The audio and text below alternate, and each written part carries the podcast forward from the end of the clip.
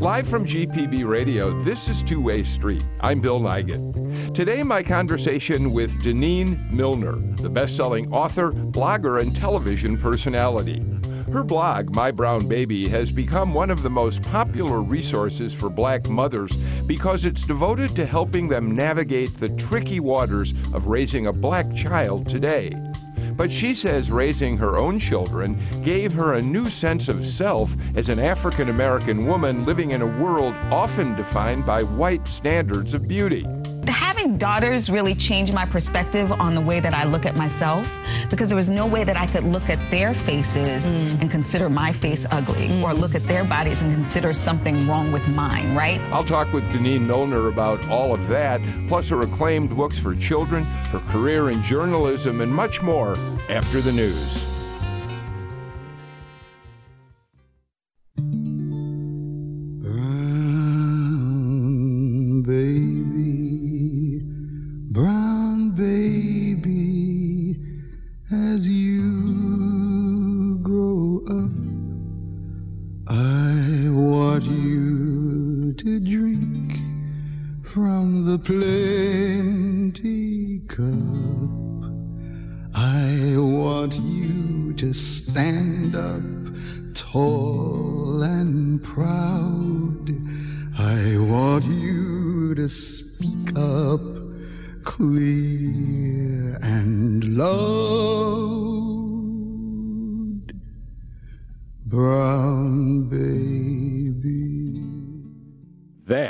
Is the great Oscar Brown Jr. singing one of the most beautiful songs in his repertory, Brown Baby. And of course, Denene Millner, I thought of that song when I was thinking about having you on uh, because one of the things that has put you in the spotlight is your remarkable website, My Brown Baby. Do you know that? You know that song. I know that song. It's a beautiful song. And the, you know, I love music not just because of the the melody or the actual song, but the words.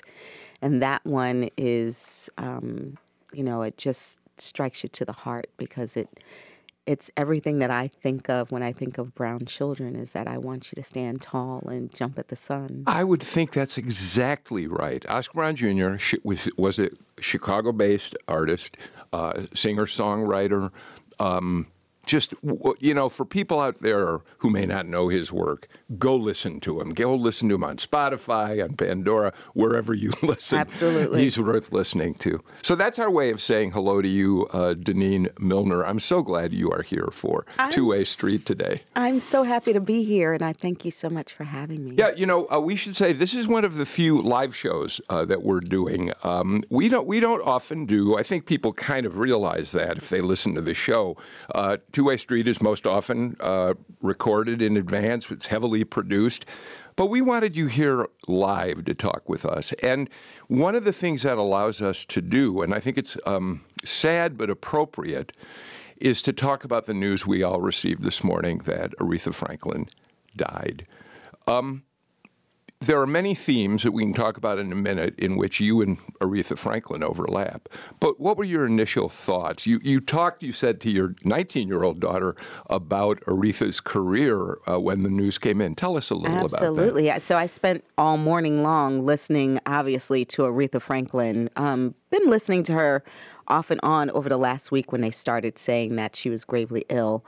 But today I just played her all of my favorites uh, Rock Steady, Think, um, uh, Respect, obviously. Uh, a Rose is Still a Rose, which was produced and written by Lauryn Hill, who is uh, on my mind lately because of Joan Morgan's book, She Begat This. Yeah, and also I think we're coming up on the 20th anniversary of the Miseducation of, of Lauryn Hill, that great Absolutely. album of hers. Absolutely. And so, um, you know, Aretha, what I was explaining to my 19 year old is that Aretha just sort of spanned, um, you know, space and time. Her voice was just unmatched unparalleled. It's early. Her voice is early Sunday morning.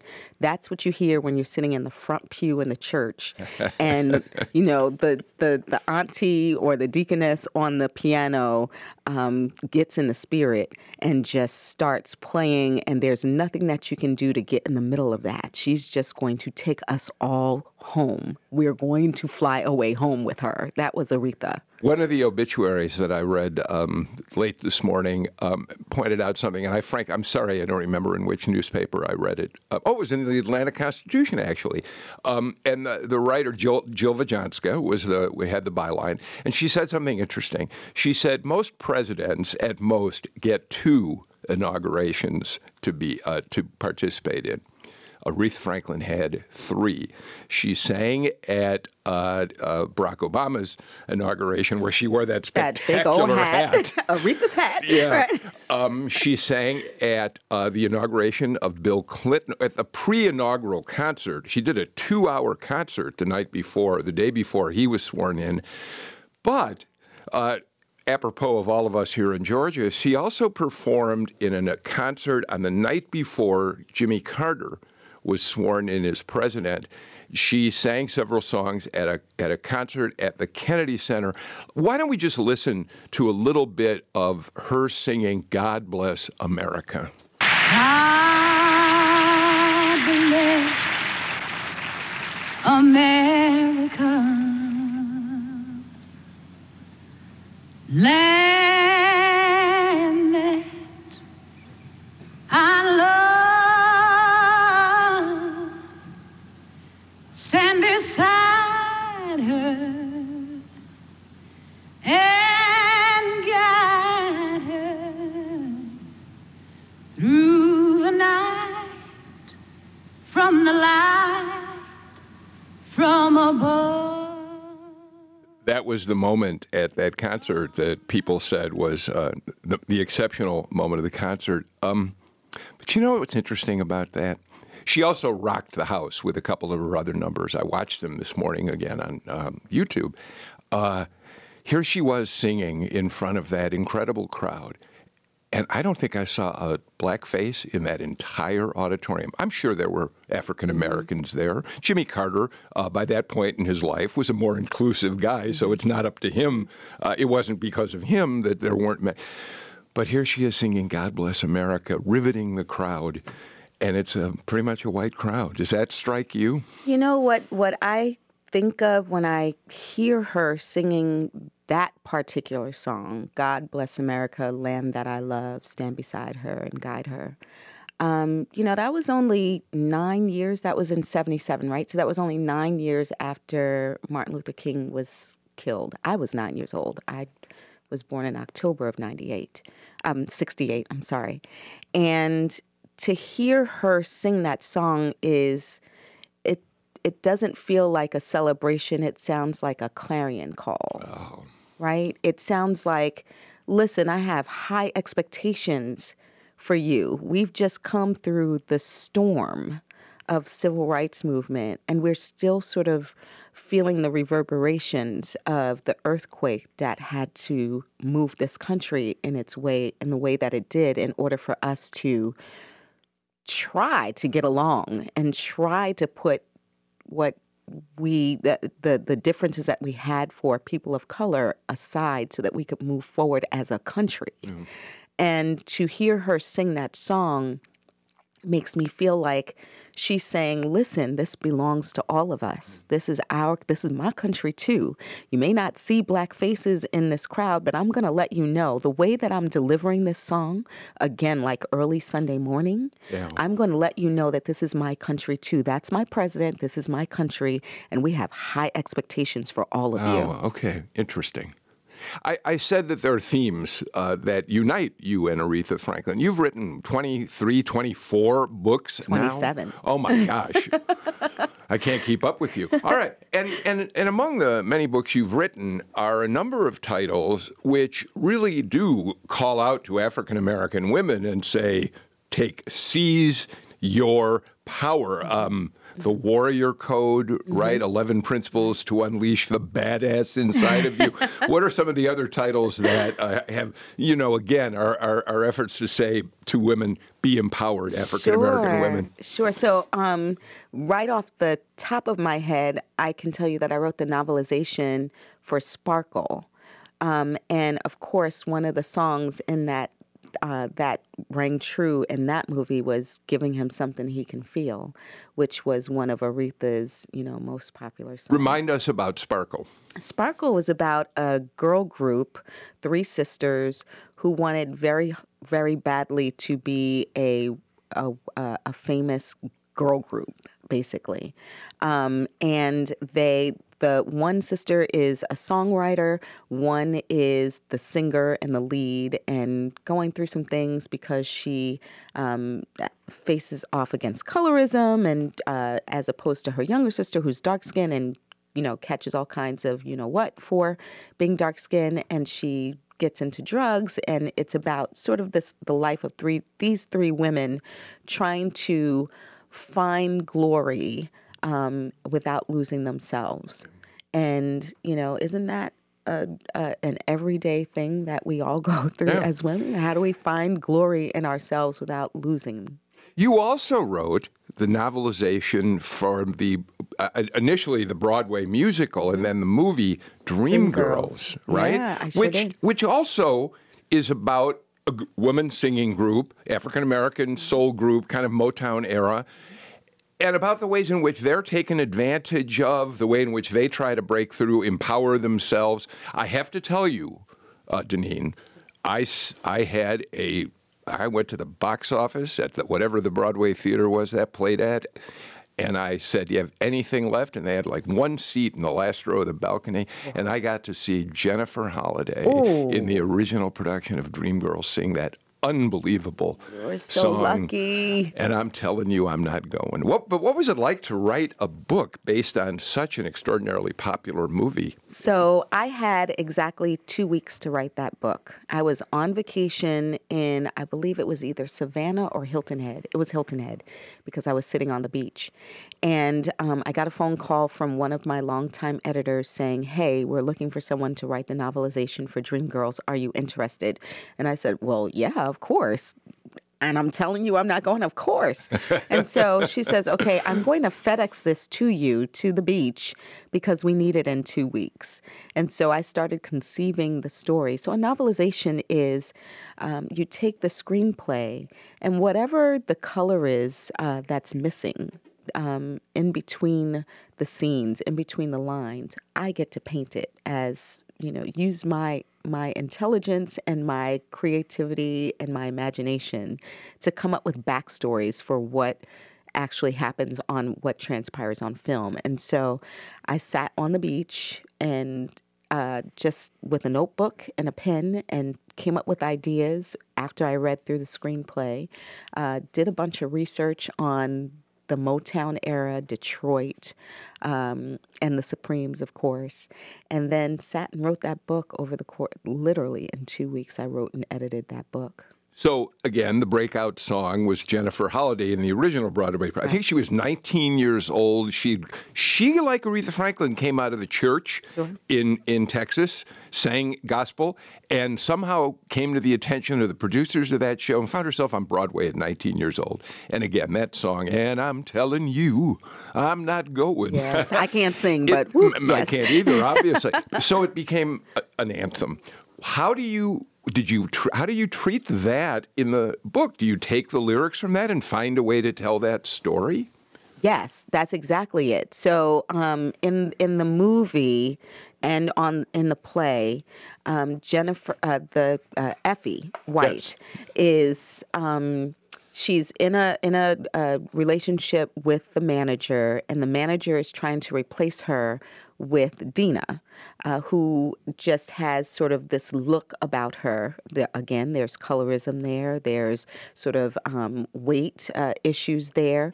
Dina comes across as more attractive, and I say that with air quotes. And so they want to push her in up front. And this is the man that she's with. This is the man whose baby she's about to have, and uh, he is pushing her aside for someone that he deems to be prettier and skinnier. And even though she's nowhere near as talented um, vocally as Effie, and so she's just gone through all of these different changes and she stands up on that stage and she says you're not going to dismiss me. You're not just going to push me to the side. I am going to stand here and i'm going to stand on this pedestal and i'm going to use what god gave me my sword that I've used to cut so many people, which is my voice, and I'm going to tell you, you're not going to push me aside. Yeah. Um, and so that's what the story was was like for me. Building well, you just fleshed that. out, and you just did flesh out in a very different way than we see it unfold, either sure. in the film or in the TV show. Right, that which was so much fun. I'll bet that was is. the fun part. you know, you're you're so you know. I realized that uh, any for any talk show host who uh, really is looking is worried I need the guests that I uh, can fill an entire show with me. Please book uh, Denene Millner because we have so many things about your life and career we could talk about, and we're not going to get to all of them. But but I do want to talk a little bit about some of the interesting. You, have written. You, you, were also a reporter in your sure. first in your first career as a writer Absolutely. at the New York Daily News. I was right? at the at the Associated Press and then the Daily News. I started out at the Associated Press in upstate New York in Albany, working the overnight shift, uh, covering whatever happened in, literally in the middle of the night, and writing copy for television and radio based off of what was in the newspapers or what the AP covered. And then uh, my boss, Mike Hendricks, I'll never forget, there was an opening that came up in the political uh, reporter's house, uh, and he asked me if I would be interested in being a political reporter. I was 22. Wow. And I had never thought of myself as a political reporter. But when Mike said "spread your wings and fly," that's what I did. So, what era was that? Like, what, what were some of the political stories you were covering? Was it local uh, New York was, politics in it those was, days? It was local. It was statewide politics. Okay. So I was covering uh, Governor Cuomo and then uh, George Pataki, and so some of the big issues. One of the big issues was Anita Hill, and Anita Hill was actually and and the whole. Uh, um, a sexual harassment at the workplace, yeah. which is you know the obviously the precursor to Me Too, yeah. uh, was roiling the state house because I broke a story while I was there about how there were several state senators, women, and state assembly women who had been sexually harassed by their colleagues on the congressional floor, on the state house floor. And so um, no, uh, these women kind of spoke out, but they wouldn't say who it was that did it. And I managed to figure out who did it uh, and broke the story. It got followed by all of the largest newspapers in uh, New York and that got me my first phone call from the Daily News asking me if I wanted to work for them. Wow. And I turned them down three times before I said yes. Why? Because I was a baby. Oh, okay. what, what, do I know? You know, like I was pretty good at my job, clearly, but I w- I, did, I wasn't sure that I was ready to go and work for what was then the sixth largest newspaper in the country. And so the third time that they asked, they brought me down to New York. And this was over the course of a year, they asked me. And they brought me down to New York, and Mort Zuckerman, who uh, owned the paper at sure. the time, uh, put me into his limousine and drove me throughout New York and and just talked me into you know sweet talked me in his limousine into coming wow. to wow. the Daily News. Wow! All right, let's do this. Um, my guest is Denene Millner. We've got to get our first break of the show out of the way. When we come back, I'm going to talk to you a little bit more about a couple of books you've written, uh, especially the books you've written with some of the best known celebrities uh, in the country. We'll do that and have more on Two Way Street after this. Hey, this is David Greene, host of Morning Edition. I'm here to talk with you about that poking feeling, the one that keeps reminding you to support public radio. You can support the programs you love by donating your used vehicle. That old car or truck could be worth hundreds of dollars to this station. All you have to do is call, and you might even receive a tax deduction. Go to gpb.org slash cars or call 877 GPB 1 car and thanks. Attorney General Jeff Sessions has been a hardliner on immigration for years. An idea he returns to repeatedly is the number of people who are foreign born. Indeed, we will soon reach the highest level of non native born uh, Americans in our nation's history. How that idea and Sessions have shaped the Trump administration's immigration policy this afternoon on All Things Considered from NPR News. 4 till 7 on GPB. We're back on uh, Two Way Street with Janine Millner, uh, who started her career in New York City. I think you started in New York City in your career, uh, but now makes her home here in Atlanta. How did you end up in Atlanta? Uh, I was an editor for Parenting Magazine and was spending an incredible amount of time sitting in my car trying to get home to my daughters at night. And what I found was that I would usually show up sometime after the nanny had given them baths and was about to tuck them in to sleep at night. And I just hated that. I hated it. I hated showing up, having popcorn for dinner, or eating leftover chicken nuggets and rocking my babies to sleep and not spending time with them outside of the weekends. Um, and then I, I had a scare with prediabetes. And my doctor told me that I needed to calm down. I needed to stop stressing so much. And the way that I decided to do that was to leave the hustle and bustle and crazy of New York City to move to a place where I could afford to live the way that I wanted to live and make the life that I wanted to from, make for my daughters without spending every last dime in my pocket, which was what was going on up north, um, and be able to raise my daughters the way that I wanted to raise them. Your whole life, you, I mean, not just your own daughters, although clearly they are your first priority, but you have turned your career toward looking at first, I think it's fair to say, the challenges that black mothers have uh, in in raising uh, children in a in a in a world that isn't always kind to them, um, and and uh, also to publishing books that are for young children. And I want to talk about all of that. Before we do, though, I said at the break, you've is it go, were you the ghostwriter or were you the credited author? You wrote, for instance, a book with uh, Taraji uh, Henson. Taraji Henson, yes, I'm, I'm the co-author. I've only ghostwritten one book, and that was a children's book that has to be, you know, unnamed because I was the ghostwriter. But all of the others, I wrote Taraji P. Henson's book, Around the Way Girl. Charlie Wilson from the Gap Band. I wrote his book, I Am Charlie Wilson. Uh, let's see, Jessye Norman, who is a daughter of Augusta? Of Augusta, Yeah. yes, Augusta, Georgia. I wrote her book, Stand Up Straight and Sing. Um, you know, it's it's so NeNe Leakes, who also is a daughter of Georgia from Yeah. Athens. Uh, these books just um, just help me shine a light on what's interesting to me outside of sort of that public persona.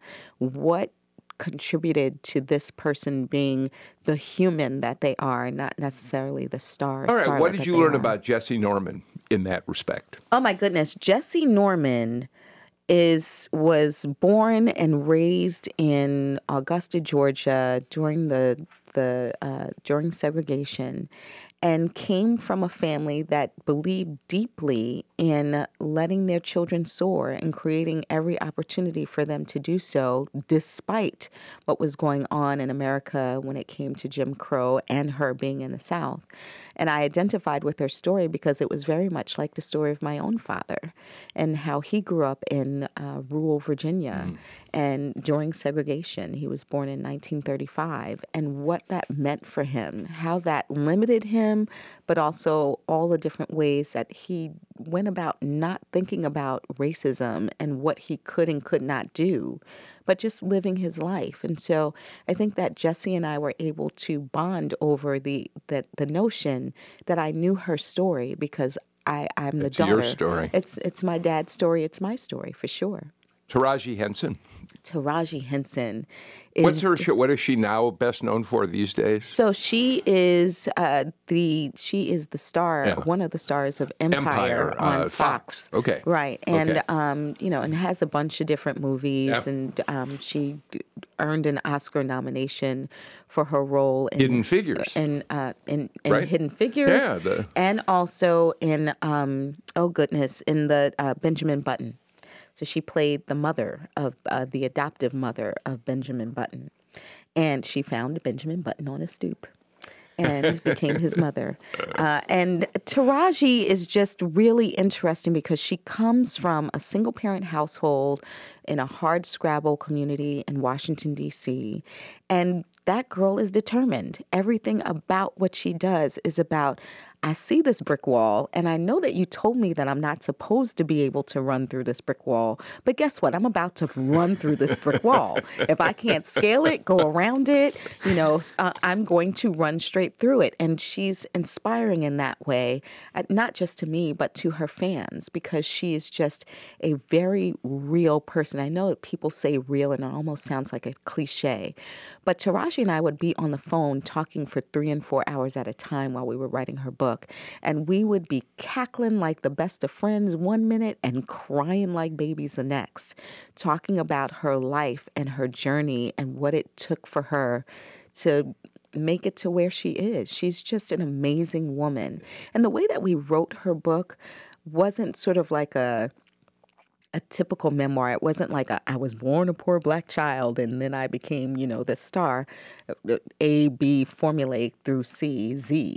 Um, she wanted to do it in a way where she told uh, essays. She wrote essays that sort of said something about her life and what she came through. And so the book is told in chronological order, but it's also told in um, sort of characteristics of who Taraji is. So I am truthful.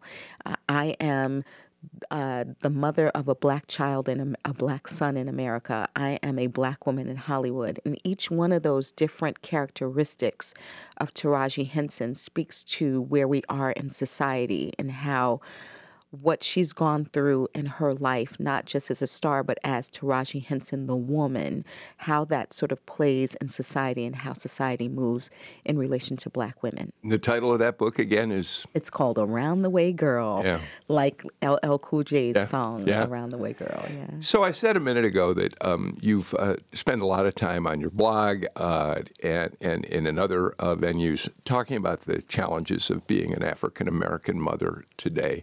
We know some of the cliches, uh, which are true. They're cliches because they're true and oft repeated. I mean, a black mother uh, has to especially uh, uh tell sons how to behave. Uh, in in the face of police officers, for instance, um, and in other contexts as well, uh, we understand that we. The, so there are some cliches that happen to be true, but what don't we understand about the challenges that you have as an African American mom and what you have to tell your children? Sure, that um, they were made in love, that they are incredible no matter what anybody look uh, says about them or what they think when they look at them, that they have the right to be, that they are full human beings with the right to express to the expression of every emotion that they can access. Um, this is something that we don't often get to um, get to be as black people in America. I can walk down the street and I and or walk into a store or walk into a building and have people make all kinds of assumptions about me because of the color of my skin. But that is not the beginning and end of me. It's not even a scratch of who I am. Um, and this is something that I wanted to make sure that I convey not only to my children, but to the mothers who follow My Brown Baby and are raising brown children. 25% of my audience is white women raising brown children. Really? Oh, absolutely. Absolutely. And looking for, um, having their eyes opened for the very first time about what it means to walk in the shoes of a brown person. They are charged with loving and caring for brown children. And there are things that they just never had to understand because they never had to deal with it.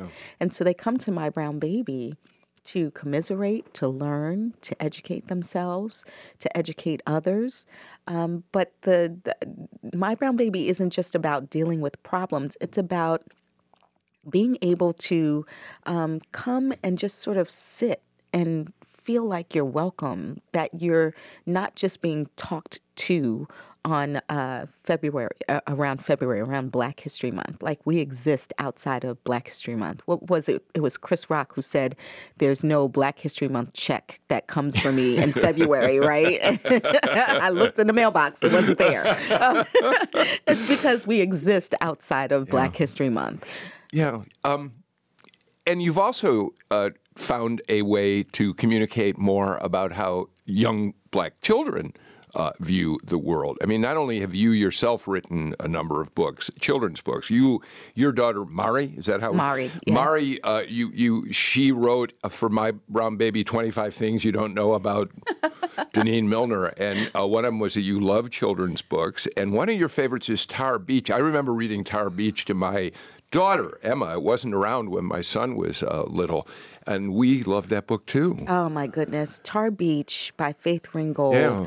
To, I, to this day, I pick it up at least a couple of times a month. Tell our listeners what that refers to. Uh, sure. It's so, really Tar- powerful. so from New York, New York in the house. Um, uh, Tar Beach is the top of rooftops in New York are usually covered over with tar.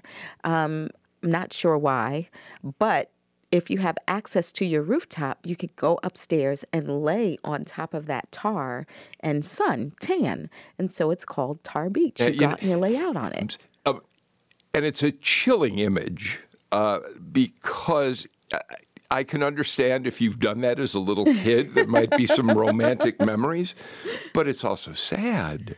I, I guess. Of course you know, we don't have a whole lot of access to beaches. my point. Right? Jones Beach isn't the best beach to go and hang out at, but um but it's, you know, it's it's it's a piece of of you. It's a piece of New York. You get up on the top of that roof and you see everything that belongs to you, and that's what Cassie May Lightfoot does in Tar Beach. All right, so you, you love that book, but you now have your own children's imprint. And have published. You- uh, Did you say you have like six, seven book, I've, books? I've published five books on Denene Millner Books, which is an imprint on the Bolden, uh, uh, the Bolden imprint of Agate, Agate, Publishing, uh-huh. based out of Chicago. And uh, we have two more that I'm working on right now. I just got the covers, and they are gorgeous. and My you have goodness. been uh, you've been your books are winning awards and honors left and right I am I am so pleased with um, what is what transpired in our debut year. One of the books, uh, Crown, is the crown of Denene Millner books. Uh, it is a winner or, or an honoree, a Caldecott honoree, a Newbery Award honoree, a, an honoree for both illustration and uh, uh, writing for Coretta Scott King. It won an Ezra Jack Keats Award for writing, an honor for Ezra Jack Keats for illustration, and a Society of uh, Society of Illustrators Gold Medal It's- for it- illustrations. I read it. Um, in fact, I have it. I downloaded it to my iPad. It's about a, a, a young boy who goes to the barber shop, makes his trip to the Absolutely. barber. Do you mind if I read a little of it to Go you? for it. I the, love it. Um, as the boy comes in, uh, here in the the illustrations are just wonderful. You came in as a lump of clay, a black, a blank canvas, a slab of marble. But when my man is done with you, they'll want to post you up in a museum. That's my word. He'll drape you like royalty with that cape to keep the fine hairs off of your neck and your princely robes. It's amazing what a tight fade, high, low, bald does for your confidence, dark Caesar. Yes. Wow. yes. That's fabulous. And that book was sitting on Derek Barnes's computer, completely unpublished. When I started uh, Denene Millner Books with my partner, Doug Seibold, I went and I asked all of my writer friends, hey, we all have something that's sitting on our computer that no one would buy or that we never showed to anyone or that we, you know, just never got in front of the eyes of an editor. What do you have? And Derek handed me Crown. it's beautiful. It's It is beautiful. absolutely a stunning story. By the way, the uh, one of the other things Mari said in the 25 things you don't know about uh, Denene Millner, my mom, is that she loves uh, almond joys and Hershey's with almonds. So there's an almond joy and some Hershey's you. with. I brought those in for you. um, uh, can we change? Can we go to a completely different in a completely different direction for a few minutes? Because it all re- re- relates back to the conversation um, that is a big part of who you are, and that's what it means to be African American today in America today. So I said, "What's a movie that you really love these days?" And you said, BlacKkKlansman. I the Spike Lee picture. I saw BlacKkKlansman last weekend with my wife, and we came out of the theater just unable to speak. I applauded. So I was the if anybody was at uh, what is it? Uh, uh, the movie theater that we went to see it at, uh, the one that starts with a P, Phipps Plaza. Yeah. We were at Phipps Plaza. If you on Monday, and if you were in the two o'clock showing with a nut that stood up and applauded, that was me. Excuse me. So, I, BlacKkKlansman, of course, is the story of uh, uh, Ron Stallworth, who worked, he was the first black police officer in Colorado Springs, Colorado, and he infiltrated a chapter of the KKK in that part of southern Colorado, and he ended up working with a white officer. Uh, Stallworth would talk to the Klan on the telephone, and then the white officer would actually play him in meetings where he had to come forward. Right. Let's listen to just a couple minutes. This is a scene uh, between uh, Stallworth, played by John David Washington, Denzel Washington's son, Denzel Washington's baby. and his white partner, played by Adam Driver. You're going to hear uh, John David Washington start. This is the job. What's your problem? That's my problem. For you, it's a crusade. For me, it's a job. It's not personal, nor should it be. Why haven't you bought into this? Why should I? Because you're Jewish, brother. The so called chosen people. You've been passing for a wasp. White Anglo Saxon Protestant, cherry pie hot dog white boy. Hmm. That's what some light skinned black folks do. They pass for white. Doesn't that hatred you've been hearing the Klan say, doesn't that piss you off? Of course it does. Then why are you acting like you ain't got skin in the game, brother? Rookie, that's my business. It's our business. I'm going to get you your membership card so you can go to the cross burning and get in deeper with these guys. That's a scene from BlacKkKlansman, Spike Lee's new picture. Um, it's a powerful scene. Absolutely. And The- if that man does not sound like his daddy, I don't know who does. Good grief. Yeah, the membership card they're talking about is a national uh, membership card to the KKK, which Ron Stallworth has to this day, his actual card. Um, what did that picture do for you? Why did you stand up and cheer at the end of it? I just, it moved me to be able to sit and sort of relate what happened with Ron Stallworth infiltrating the KKK.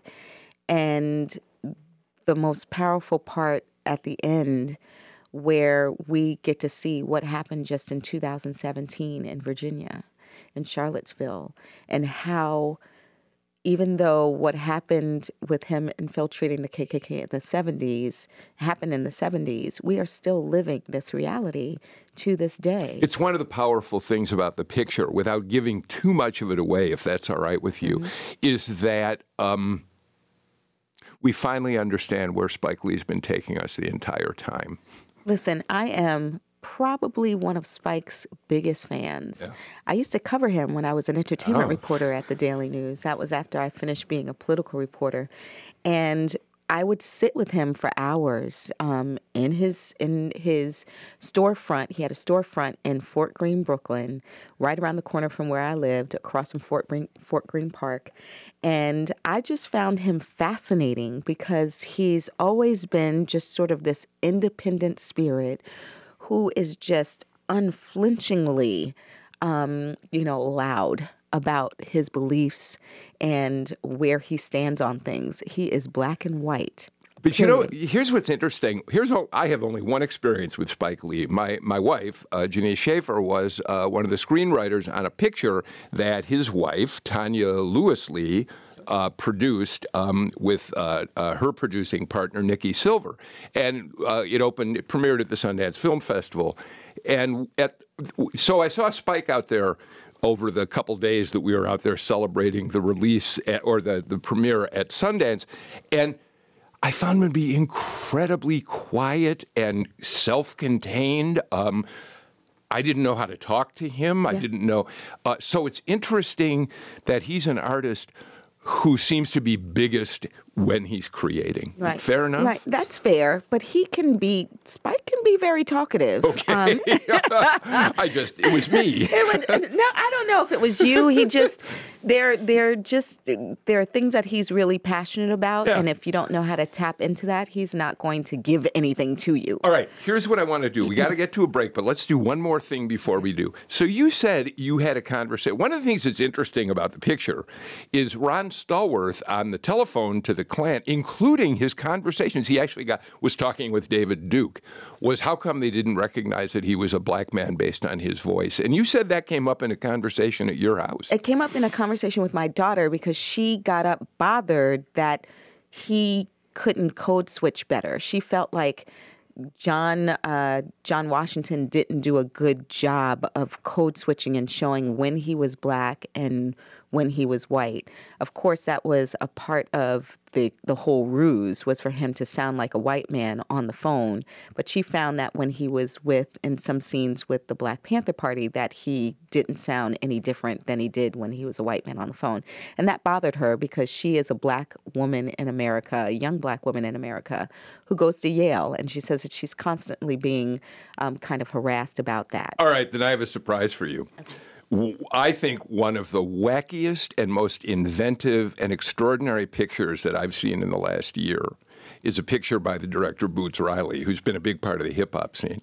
He has a picture that's in the theaters right now. It's called "Sorry to Bother You." Oh, gosh. Stars Yes, Lakeith absolutely. Stanfield, who's an amazing. Absolutely. Okay, so in that picture, Lakeith plays a guy who comes to work at a telemarketing company where he's trying to sell encyc- encyclopedias over the phone. Uh, uh, Morgan Freeman, I'm sorry, Danny Glover sits next to him. He's the old grizzled veteran. Lakeith is just the young, new uh, rookie at this, and he can't sell a thing. And finally, Danny Glover leans over from his cubicle to Lakeith, and this is what he says. Hey, young blood, let me give you a tip. Use your white voice.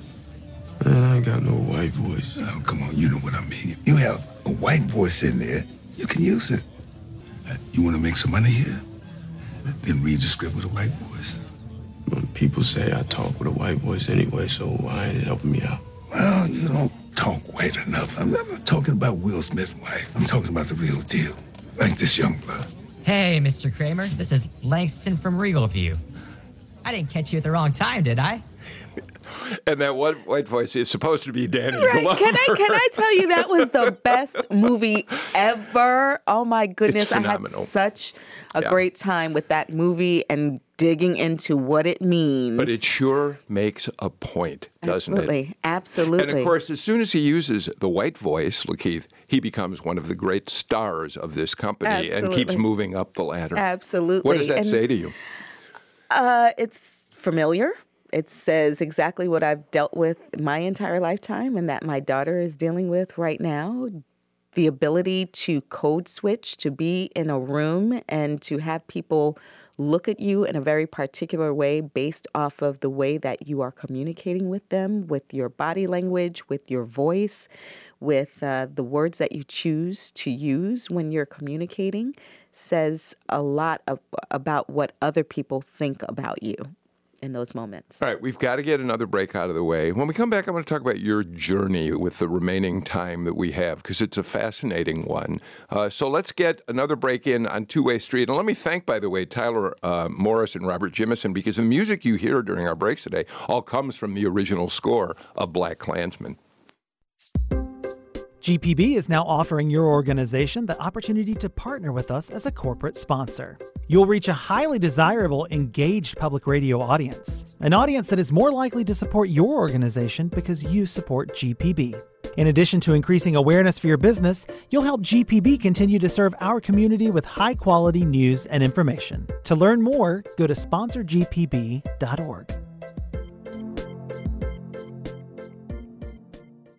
On the next Fresh Air, we remember Aretha Franklin. She's died at the age of 76. We'll listen back to the interview we recorded in 1999. She told the stories behind some of her songs. Join us.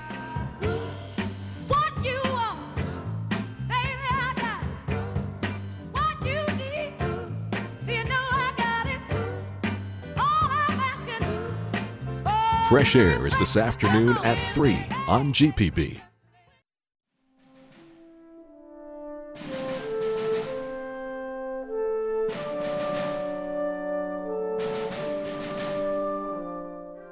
You know, it's interesting. I said that the music that they selected is from BlacKkKlansman and even Dixie because uh, Spike Lee uses that. The first shot we see is that famous shot from Gone with the Wind at the railway terminal with all the Confederate soldiers there. And Spike Lee clearly uses it Right. with a great sense of irony. He always has the most amazing. Uh, if you sit and you just sort of listen to the soundtracks and the scores for um, his movies, he's always so very thoughtful the way that he uses them.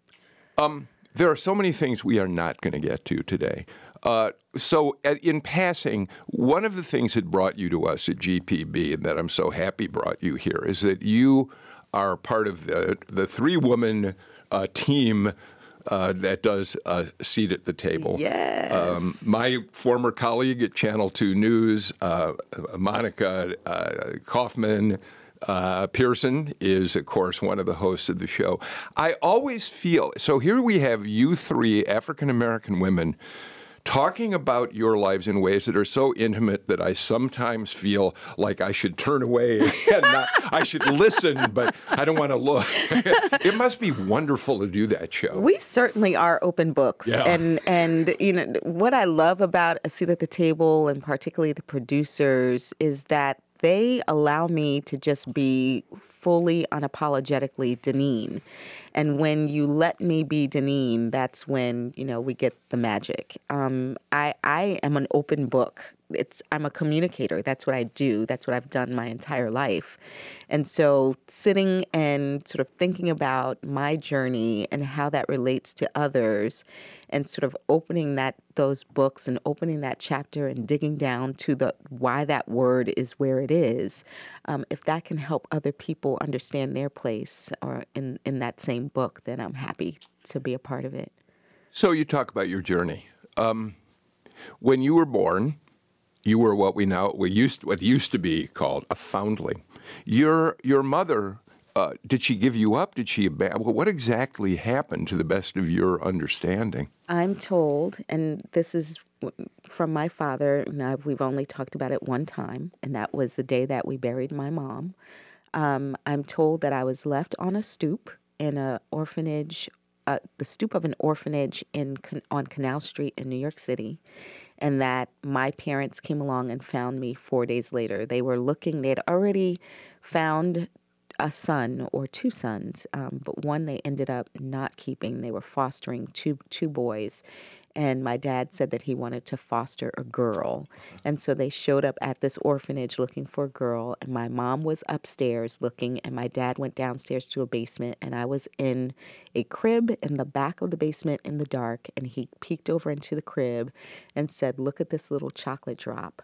And um, said that's the one, Oh. and they took me home. How old were you when you finally learned the truth about that? I was 12 years old when I discovered the, my adoption papers, snooping through my parents' things.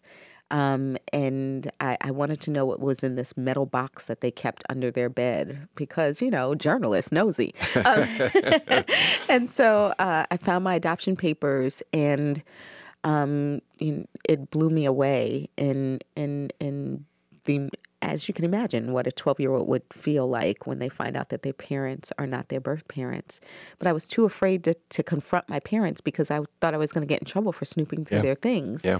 eventually i came to the conclusion that if they needed it to be a secret that it was important to them to make everyone including me believe that i was their birth child well then i would go with it because i'd never known anyone else as my parents So you started life in that way.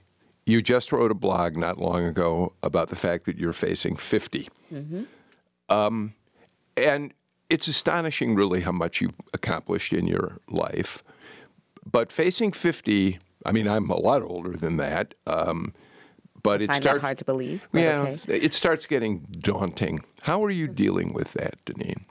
How's the arithmetic working for you? The math is working just fine for me. Um, I am, I I am in a point in my life where I am finally happy and free and doing things not because I feel like I have to, but doing them because I want to.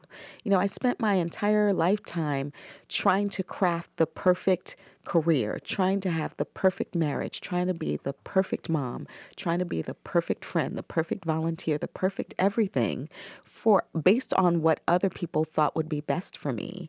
And what I'm loving about 49, about to be 50 in October, is that I am finally crafting what Denene wants for Denene. I am pursuing my passions. So, being on a seat at the table is about pursuing something that I always wanted to do, which was television. And who knew that I would get a television show at age 48? Um, you know, that I get to go into that studio and sit down and talk to two intelligent women, Monica and Christine, and talk about my life and my journey as a black woman in America without anybody stepping on my words or telling me what I can and cannot say is absolutely thrilling to me. Um, I, you know, I, I, I hope that I get to do radio. You know, GPB has been so good to me and opened the door for me to be able to pursue things that I've always wanted to do. And if you would have asked me at 25 if I would be doing something new at age 50, I would have looked at you like crazy. Like, um, when you're 50, you're retired and you're sitting in a rocking chair somewhere, right? well, I'm I'm 71 and I'm not ready for the rocking At chair. all, at I- I- all. you know, I'll tell you, I understand that. Um, I had 30. I've had 35 years in in the television news business uh, before coming to GPB, and who, I never thought I'd still be working. Uh, I'm having more fun. In broadcasting today, it's probably the most exciting part of my career. That's a pretty interesting thing. Absolutely. And that's the beauty of becoming of age, right? I, I used to, when I was a political reporter in New York City, there was this woman, she was a city councilwoman, uh, Yvette Clarke was her name. And she used to always walk up to me. I wore, you know, you know, I was young. I was 25 and I was at New York City in the seat of politics in New York City. And she would walk up to me and she would say, mm, mm, mm. Youth is just wasted on the young. and I didn't know what she was talking about. Like, why does this lady keep coming up to me in the hallway and saying these things to me? Now I get it. I totally get it. I am 50 years old and I didn't know what to do with my looks, with my intelligence, with my my energy, with my verve, with my with my words when I was 25, but good lord, I know what I'm doing now and there is nothing that you could say or do to me to make me want to turn back. 50 is about to be on and popping. uh, what are the next big projects for you as we finish up? Oh goodness! So Denene Millner Books has two beautiful projects coming out in summer of 2019. One is called um, "Just Like a Mama," and it's about a little girl who is living with a woman who is not her mother, which of course is intimate to me. It's what happens when your birth parents aren't there. Who are the caregivers and how they are capable of loving you, just as if your blood, their blood, runs through your veins. Uh, and the other one is What called, age are we talking about for that? Ages so the- about. oh, so this is for um, ages three to about seven or Okay, eight. go ahead. What's the other one? And the other one is called My Rainy Day Rocket Ship, and it's about a little black boy who is reined in on a summer day and has to come up with something to do after he exhausts all of his toys, and he decides to build a rocket ship. And the beauty of those two books is that they celebrate the humanity of black children. Like, find me a little black boy who doesn't sit around thinking about being an astronaut and flying a spaceship to outer space. We have a role model right here who uh, was right here in Georgia, Ron McNair. Yes, African American astronaut who now has a school named after him in I DeKalb remember County. where I was when that astro when that when that rocket ship um you know when what happened to Yeah. it happened I was yeah in in elementary school We are completely out of time. Let's. I'd like to have another hour, but I think Terry Gross wants to come in and do a fresh air. so we'll let her do that. Denene Millner, it's been a real joy talking to you today. I'm sure the experiences that you are now about to uh, deal with, what you've learned in your life, going to find its way in your blog, my, in seat at the table, whatever radio you do. Uh, we're going to be hearing your voice a lot more. Thanks for joining me, Denene. Thank you for having me. It was such a pleasure.